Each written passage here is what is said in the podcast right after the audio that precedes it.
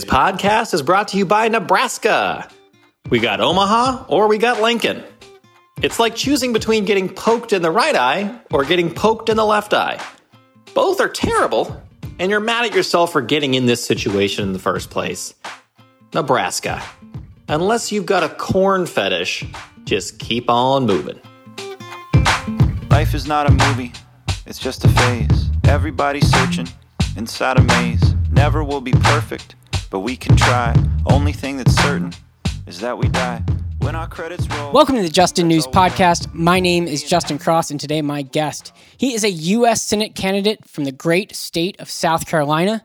He's also a fan of Marvel movies, the restaurant chain Bojangles, whose uh, slogan is "It's Bo Time," and of course, uh, more than anything, he's a fan of helping the working people in his home state of South Carolina. He was the former chair of the South Carolina Democratic Party, and now he is running to defeat Donald Trump's golf caddy, Lindsey Graham. Jaime Harrison, thanks so much for being my guest. Oh, thanks so much for having me, Justin. I uh, I got to ask. There's a lot I want to get to, Jamie. Um, obviously, it would be pretty incredible if you if you uh, beat Lindsey Graham and and helped uh, at least turn South Carolina purple. But if it came down to it, you either get a Marvel movie or maybe uh, your favorite uh, menu item at Bojangles. Which one are you going with? Uh, you know what? I, I've known Marvel longer than I've known Bojangles, so I, I take the Marvel movie, man. That's fair. That's fair. I've tried. I've had the biscuits. I think one time at uh, Bojangles. They were pretty amazing, though. Oh, they are. I mean, that that's my favorite thing at Bojangles: the biscuit, and you get some strawberry jam on that sucker. I mean, it's it, it's amazing. People ever ask you about that when you're on the campaign trail? They ever like you ever? Because I feel like you, you know, obviously you're in. Uh, you're, you're probably not too uh, doing too many, too much stuff on the road today. But uh, you know, when you're out on the campaign trail, generally, do, do you get in these like random conversations about Bojangles? Does that ever come up or? Well, you know, just random conversation. It's mostly here, you know, about barbecue. Uh, you know, South Carolina, the big barbecue. The, the, the entire South is, you know, big in terms of barbecue. But here in South Carolina, we have a sort of a tale of two barbecues, right? Um, part of South Carolina is mustard based, where the, the barbecue sauce is a mustard based, tangy but sweet. Uh, and then part of South Carolina is vinegar based. So just like our football, where you got Clemson and Carolina, you also got mustard versus vinegar, and uh, you know it, it can be fighting words uh, depending on the part of the state you're in. And so, uh, I grew up in the part of South Carolina that is a mustard-based uh, uh, barbecue area, and you know I, I that's my preference. But uh, uh, not to say that the other isn't good. It's just not as good. That'd be great if uh, you know I get an opportunity to speak with you, and I just spend the next twenty five minutes talking about barbecue, uh, which I can do. I I can definitely.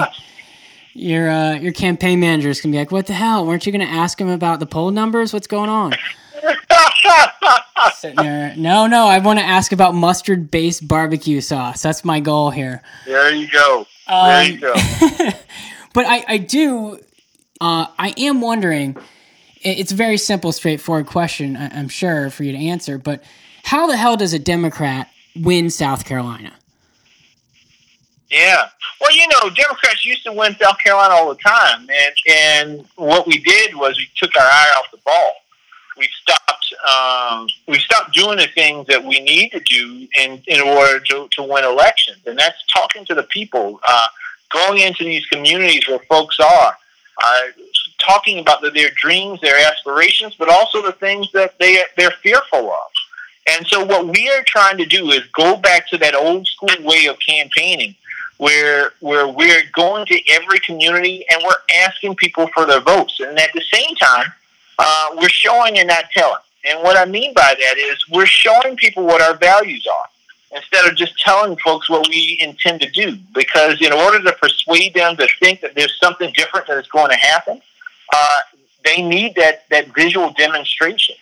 Um, we started a program called Harrison Helps on our campaign, and it was one of the first things that I did as a candidate. And it's almost like having a nonprofit built into my campaign. where we actually go into communities, we identify community organizations doing good work on the ground, helping folks. We partner with those community organizations, and we do something novel in politics these days. We help people. So from school supplies drives to uh, you know working with Boys and Girls Club, the Habitat for Humanity, uh, ABLE, a number of great organizations, uh, uh, making sure that we're giving food to our first responders. Uh, we're doing things right now showing people that, one, we care about them, their families, and their communities, and two, that we're letting them know that they're not in the struggle alone. That that uh, they have a candidate right now who wants to help uh, help them overcome these barriers. And two, if I'm in the United States Senate, I'm going to exercise every bit of energy and power that we have in that Senate office to do what's in the best interest of the people of South Carolina. Yeah. Well, that sounds like um, a pretty pretty incredible program that you guys have running there, and I'm wondering. I mean, you did outraise Lindsey Graham in the first quarter. Uh, I think you broke a state record from from what I understand. Uh, you've you're moved. Uh, you've made some significant strides in polling. Um, it really is impressive what you've been able to do so far, but with the pandemic, I mean, how have you guys been able to try to keep that momentum? Because I, I can imagine that you know, not being able to go door to door and do a real ground game must be tough for you. Yeah, you know it's tough, but it's tough for all of us. It's, a, it's not a disadvantage that, that we only uh, have on, on our campaign, but I think every every person running for office, and particularly you know uh, running in the South, it, it this is a land of hugs and handshakes and uh, you know spaghetti dinners and fish fries so uh, it, it has created wrinkles in terms of how we traditionally go out and, and touch and talk to people. But what we have done is we were one of the very first Senate campaigns to pull back from public events and, and to go uh, mostly virtual. Um, we've had a town hall about every 10 days or so, uh, and we've made our town halls thematic uh, to address issues that people are really concerned about. So we've talked about from uh, the issues of small business to uh, you know, education, um, the healthcare, uh, particularly dealing with the coronavirus. Just recently, we had a, a, a town hall focused on how do you uh, deal with hurricanes while at, at, the same time we're in the midst of a pandemic right. uh, that, that that that doesn't allow us to, to interact with each other. And so um, these are some of the hot button issues that people are really concerned about, and they're and they're very very happy that we are uh, we're covering those. In addition to that, I've been trying to do things with some of the down ballot candidates. We've had a few happy hours with some of our congressional candidates. Uh, these are virtual happy hours where you know we sort of roll up the sleeves, uh, grab, grab a glass of wine or your favorite cocktail, and we sit and chat about who we are as people uh, and we take questions from from our constituents or future constituents. And so, um, in addition, we're on TV, radio. We're trying to throw everything on the wall and make sure that we're communicating in every medium that we possibly can. Well, that that virtual happy hour sounds pretty cool. I mean, is that something that when you when everything gets back to fairly normal and you, you're able to actually campaign, is that are you gonna maybe just keep doing that just because it's nice to hang around in your pajamas and have a beer? well, you know, I, I, I hope to, to, to bring that back. When I was chair, I used to have this uh, series called uh, Chair Chats, where I would sit down and meet with folks and talk with them because I think it's important that we see particularly political people in a three dimensional fashion and not just the sort of one or two dimensional fashion that we normally see them. You know, you, become a caricature of yourself when you're involved in politics. It's, it's basically the image that you're trying to portray or the image that the other folks want want to portray of you. Rather, you know, we're much more complex. Um, and so I think it's important for folks to, to know what is it that I like to read? What, did I watch on TV? What, what did I do when I, uh, uh, just to have fun and I'm kicking back or with my family? Uh, because it then helps you to relate to that person on, on another dimension, which I think is really, really important. Because when you know people uh, and you can relate to people, it's hard to see them in such a negative light. And I think that's really important right now because uh, uh, you know it, it's important that we we get past whether you like the person or dislike the person, and really focus on whether this person is going to fight for you, your family, and your community. Yeah, yeah, no, I, it's a great point. And and you know, listening to other interviews of you and just just following you on social media, you seem like a nice guy. And and I think you know, I, I'm wondering. I mean, you talk about relating to people and getting you know them getting to know you on a personal level and almost you know in a lot of ways changing i think the discourse uh, that that that happens. And i'm wondering though that's i feel like that's going to get tested at some point the further along you go because we all know that at some point jaime you really start to make headway here. Uh, donald trump is going to mean tweet you.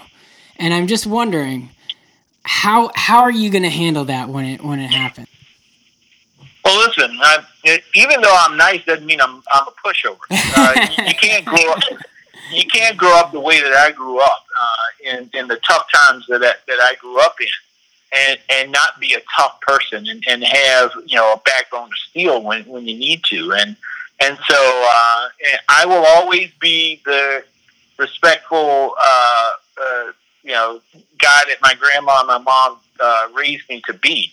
But at the same time, uh, I, you know, they throw a punch, you know, I'm going to throw one back, and so uh, I don't want anybody to to uh, to confuse the niceness uh, for for meekness.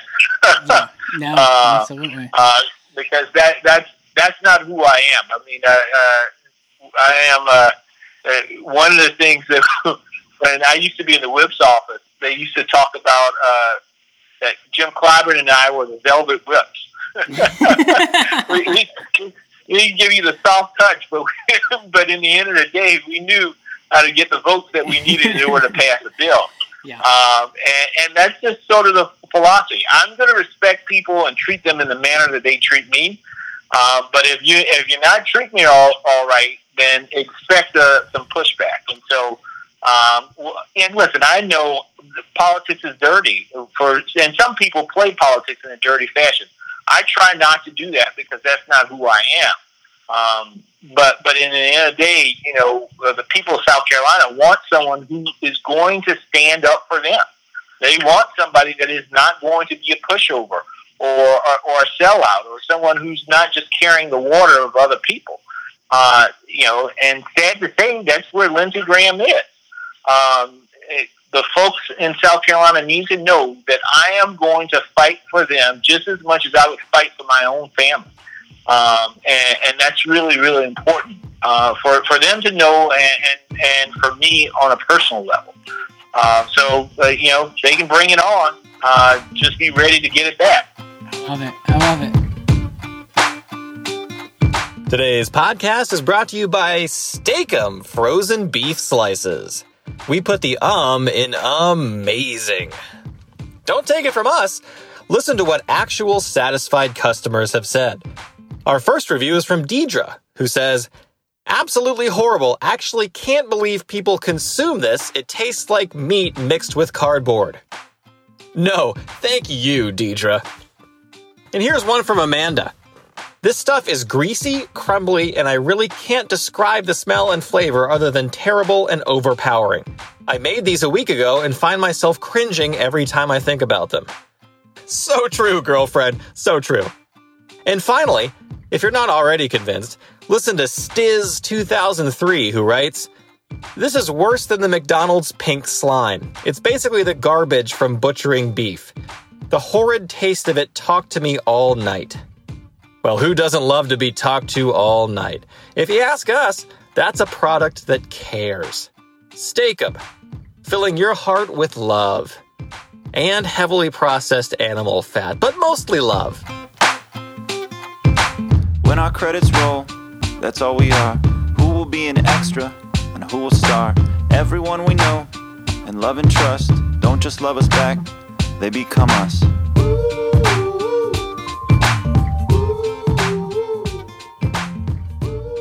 I mentioned in the get go that you were the um, you were the, the chair of the Democratic Party in South Carolina, and you know, you went to Yale, you went to Georgetown. Um, I'm wondering uh, two things. One is when did you know that politics was going to be your calling, and and also why choose to run for the Senate now? I mean, you obviously know know the political political game really well, but you know timing is everything, and I'm wondering why you decided to to get into the race at this this point. Yeah, well, you, you know, from a very early age, I, I always loved politics and public policy. Uh, one of my first memories was uh, Jesse Jackson's convention speech at, at, the, I think it was the '88 convention. Um, uh, you know, this guy who grew up in South Carolina the same way that I did, and on this national stage talking about hope. Uh, and and it was really powerful, and it got me very interested. And then, you know, you fast forward in 1992, you got uh, the, man from Hope, Bill Clinton, ran for president. Also, you know, a very similar background to my own in terms of growing up poor in the South, single mom for a while. Uh, and then Jim Clyburn had his historic run for for Congress, first African American since Reconstruction to represent the state of South Carolina in Washington D.C. And so it was these pivotal moments that really sparked my interest in politics and wanting to know and learn more about it. Um, I got internships in the House and the Senate, and uh, you know worked intern for Senator Fritz Hollings, intern for Jim Clyburn, uh, and then you know fast forward, Clyburn a few years later asked me to join the staff, and you know in, every moment I, I saw that that you know government and public service and being involved in politics was a way to really uh, affect change, to, to advocate for folks who who couldn't uh, advocate for themselves. Um, and so, uh, you know, it, it's it is uh, it's an important way to, to even the playing field and to make sure that things are fair, to eliminate some of the barriers that folks face, uh, not because of their own doing, but just because of the society we live in. Uh, that they face the barriers that they face the American dream, and so that's why I, I'm in this thing. It's why I love it so much um, because I, I I have done things, you know, from passing the Matthew Shepard James Byrd hate crimes bill to increasing the, the last time the minimum wage was increased to passing the Lilly Ledbetter Fair Pay Act, done things to improve the lives of people in this country. Uh, and ultimately made a difference, and um, and that's why it's it's so so important to me, uh, and why I continue continue to do these things. Yeah, that's awesome. Um, I want to ask about how you grew up, and and but you know, there's a lot of places obviously they can kind of hear your story in, in different ways. But one of the things that that I saw on your on your Twitter page, which everybody should go and go and check that out. But um, not too far down on your feed was a video of a of a young man who came up to you, and um, you know, you could tell he's maybe a little nervous, but he he asked he, he kind of worked up the courage and um, asked you to, you know, partner and be a mentor for him. And I'm wondering, um, I'm wondering kind of what that meant to you, and, and maybe how much you uh, possibly saw yourself in him. Yeah, you know that's really important. I I understand that I stand on the shoulders of other folks. Um, you know, when I was a uh, you know, the opportunity that I have now is because other other people, people like Jim Clyburn, Earl Middleton, who uh, who was a local state rep in, in Orangeburg, who invested in me. So many folks who gave me a chance when others said, "Why? Why are you? Why are you working with that kid? You know, he's too young, or he doesn't know enough." Um, uh, and and for me, that's really important uh, you know, in the end of the day, I, I, uh, you know, I spent so much of my time on Capitol Hill, not only trying to, you know, we worked really hard, but I spent a lot of time having coffees and teas and lunches with other young staffers or young interns who were looking at how to get involved in politics uh, because they wanted to make a difference too. And you know those those meetings were just as important as the meetings that I would have with you know members of the, the House leadership, because in the end of the day, I recognize that you know today's intern may be tomorrow's Speaker of the House, or tomorrow's United States senator or tomorrow's governor. Uh, and here, I had this wonderful opportunity to help give this person a chance uh, to, to build a career and ultimately put them on the track to make a difference in the lives of people. Um, you know, I ended up writing a book and other things in order to, because it got to the point where the, the coffees were old, too overwhelming. I, I couldn't do my own work. yeah. uh, but but in, in, order to just kind of crystallize, here's some, some some points that you need to take. And I tell you, it was particularly difficult being one of few uh, people of color uh, working at the highest rungs of, of government, uh, being in those rooms as policy was discussed, and, and being one of a very few, and sometimes the only one, right. uh, to be able to talk about, uh, you know, you're debating, uh, you know, the food stamp program, right? And and despite the fact that there are folks there with good intentions, I was the only person in the room who had ever been on food stamps. Mm-hmm. Yeah. So, uh, you know, that personal experience is really, really important um, to be able to shape and color uh, what our policy should look like and how, and know how it will impact the families that desperately need those policies. Yeah. Um, and so that's really important. And that's why any young person that comes up to me or they'll tweet at me and ask for advice, I'm always trying to point them in the right direction because there were some folks uh, in key moments in my life who were able to do the same. Yeah, yeah. I mean, it, you have an incredible story. You know, grow, I know your mom was, I think, 16 years old, right, when when she had you, and you mostly yeah. raised by your grandparents, yeah. right? You know, tell me a little bit about uh, you know growing up and how much your grandparents meant to you. Um, you know, because I know that you know I heard in a different interview you did that you, you guys almost had like a symbiotic relationship. Is that right? Yeah, you know, my grandparents. Uh, I, I, I think they, you know, these are two people I think are uh, the closest people that I know could walk on water. Um, uh, you know, uh, they didn't have a whole lot of education. Grandfather had a fourth grade education. Grandmother had an eighth grade education. They didn't have much money, but they worked really, really hard. Uh, had great character, great values. They taught me, you know, the value of working hard. They taught me the value of helping other people, and those those things are, are, that are still living with me today, and what pushes me right now. Um, and so, uh, you know, my mom was young when she had me, and so she, uh, you know, we lived with my grandparents for a while. Then she got her own house and job, and I lived with her for a while. And then she lost her job, and she had to move to Georgia. And so uh, I decided I stayed with my grandparents until she got settled. And eventually, uh, I never went. I just stayed with them. But you know, uh, we developed this relationship because they didn't have a whole lot of education, and I love to read, and I read so well, you know, above my my grade level that we developed this relationship where that they took care of me, but I took care of them in ways as, as well. And so, um, uh, you know, it was tough and hard at times. I remember my grandfather, we lost our house due to fraud, and at the same time, he lost his job. So, you know, we're staying in, in the homes of family and friends for a few months until we found a place. And even the place that we found wasn't great. Um, but, uh, you know, I, I, I owe my life to them. And, and, and everything I do is in honor of them and the sacrifices that people like them make each and every day for their families. Um, when I think about the hardships that people are going through right now with the coronavirus, I often think about my grandparents.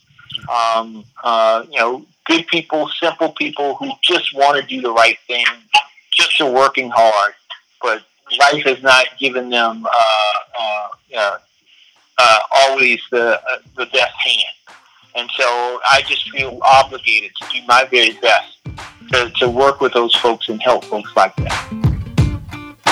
Today's podcast is brought to you by Sweden. No need to lock us down. No need to flock home, Stockholm. We trust our residents to distance themselves responsibly. We're really not that worried. After years of eating meatballs and pickled herring, our breath is usually so bad that everyone stands a few feet apart naturally. Sweden! You try telling Greta Thunberg to stay inside. Fear is artificial, just a thought, something we discover something taught. Hate me if you want, up to you. Don't care what you think, just what you do.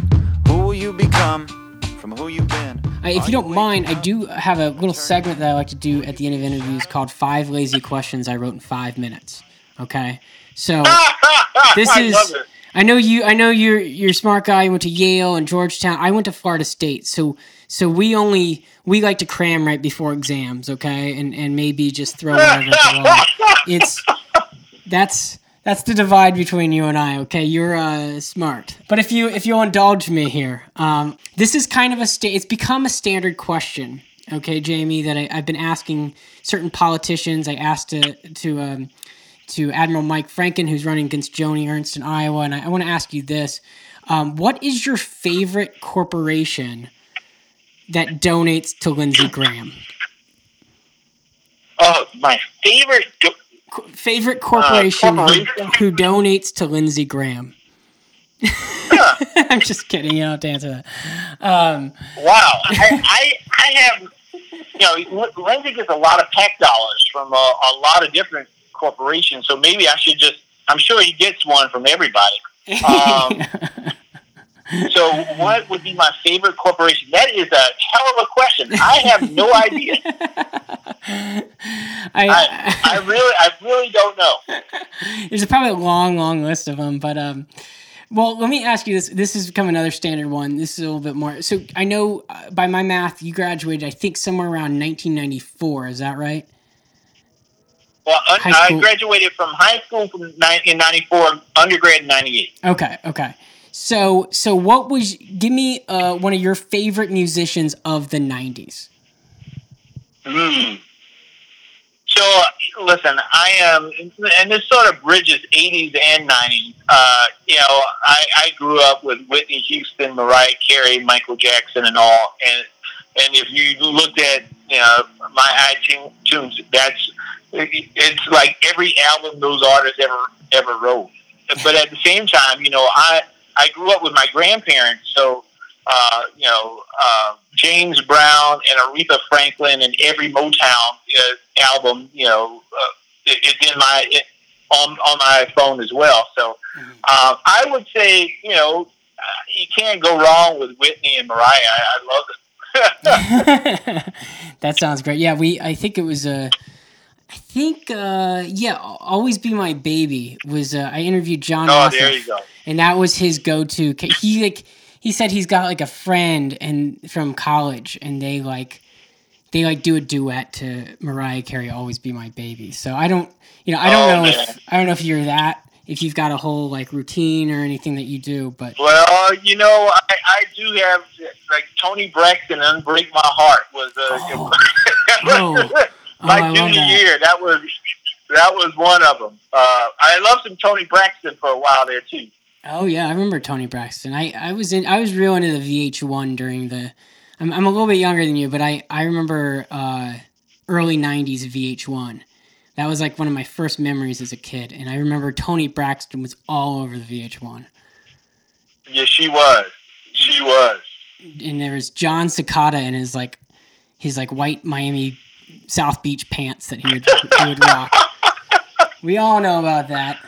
Um, so here's here's another one for you, Jaime. Um, I saw a video of you on Twitter. Uh, you have like a cooking show that you do on the side, or at least at least you were Well- you're showing off. A re- Tell me about that. Yeah, I, I was just showing off my baking skills. You know, I you know, again, you, you grow up with your grandma. You know, one of the things my grandma, you know, she's an old school, you know, Southern woman who, you know, uh, she she she often would say, she's like, you know, I have to teach all my boys how to cook, and uh, uh, and, and you know, she treated me like her own son. And I said, well, well, Miss Booker, why why you need to do that? She said, well you know, because I don't want y'all to get married or something like that, and then it make your your wife mad, and then uh, you don't know how to cook, and so then you starve, and so I want to make sure every all the boys know how to cook. So listen, I know how to cook. I can sew. I I, I can bake. Um, uh, my grandma taught me all of that stuff, and and and to this day, you know, those things come. Uh, I I split a hem on my uh, on my pants, and I'm in a hotel or something like that, man, I can get that sewing kit and and at least sew it, sew it back up so it's respectful, right? Yeah. But uh, so one of the things that I, I I I bake a lot, and I'm known for is my my red velvet cakes, and uh, I'm so known for it that when I was the floor director in the whips office, that sometimes when and we had two kitchens in our in our office in the in the U.S. Capitol. Mhm. Um, and that's because you know they're late nights, and many times you have to serve members and staff and all that food. Um, and so we would cook from time to time. You know, you you got a Southern member of Congress and you got Southern staff. You know, we all love to eat and we love food, so we would go and cook. So I it got to the point where I would bake red velvet cakes for really contentious votes Mhm. and use that as an incentive to get offices to reply to our whip question. Um, and so, uh, so I was known on Capitol Hill for, for my red velvet cakes also, and, uh, and and I told my staff that, and they said, "Well, you need to enter into the state fair." And so I did, and I won the I won first prize with my red velvet cake last year. That's amazing. Um, wow. so, so if you if you become a U.S. senator, are you going to be bringing that to the? Are you going to be bringing that to D.C.? Are you going to? I mean, is that going to be? Are you Oh, you know it. Okay. Well, and listen, I, I tell people all the time, you look at Lindsey Graham. You know Lindsey doesn't know how to bake anything. Uh, he, he probably burns he burns a, a, a bologna sandwich or something like that. Uh, so not only will they get a better senator, but they will get a senator that knows how to cook as well. That's awesome. Um, well, uh, that is awesome. And, and Jaime, um, lastly, can you just share with people?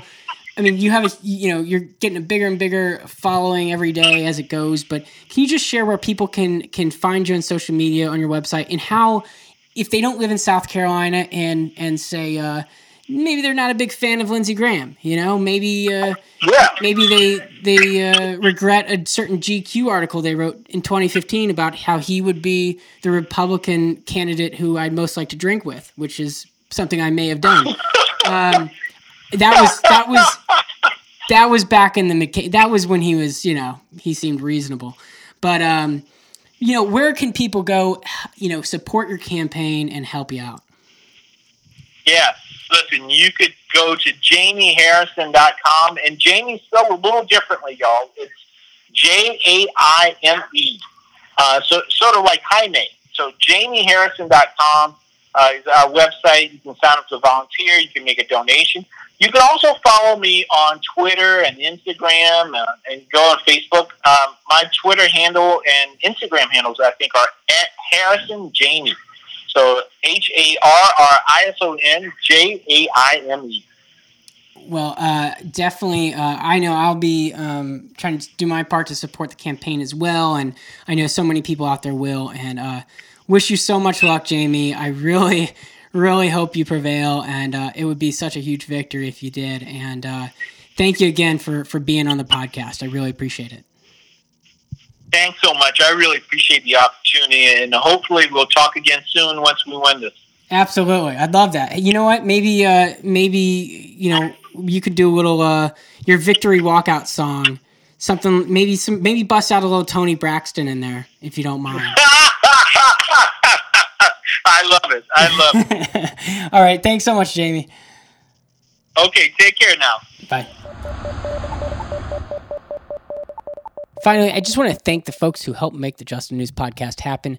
Uh, Mike Stocksdale, our sound engineer, producers Corey Hill and Kristen Fries, uh, always bringing new elements and smart, thoughtful, funny stuff to the podcast.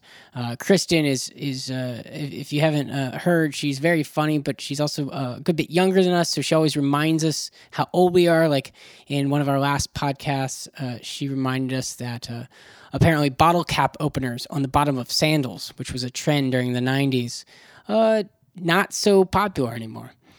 And uh, so, uh, anyway, they uh, they are great, and of course, Jake the Snake Craney, our fake sponsor spokesman. Um, he's just he's got the guy has amazing pipes, and he's uh, funny as hell. So um, I want to thank them. Um, want to thank Jaime and his campaign um, for for setting this up, and of course, Jaime was fantastic. I hope you guys enjoyed the interview and go support his campaign.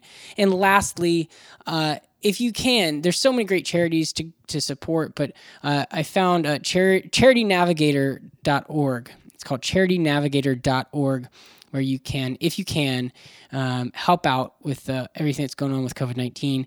They actually organize it and, and, rate like the top places to give for various different things you may want to give for uh, COVID 19 and, uh, and help out. Uh, in fact, Barack Obama, our president, still our president, he, uh, he actually tweeted about them back in, in March and uh, yeah, they're a fantastic organization to uh, help kind of navigate where you can help out. So, thanks so much for listening to the podcast. Have a great day.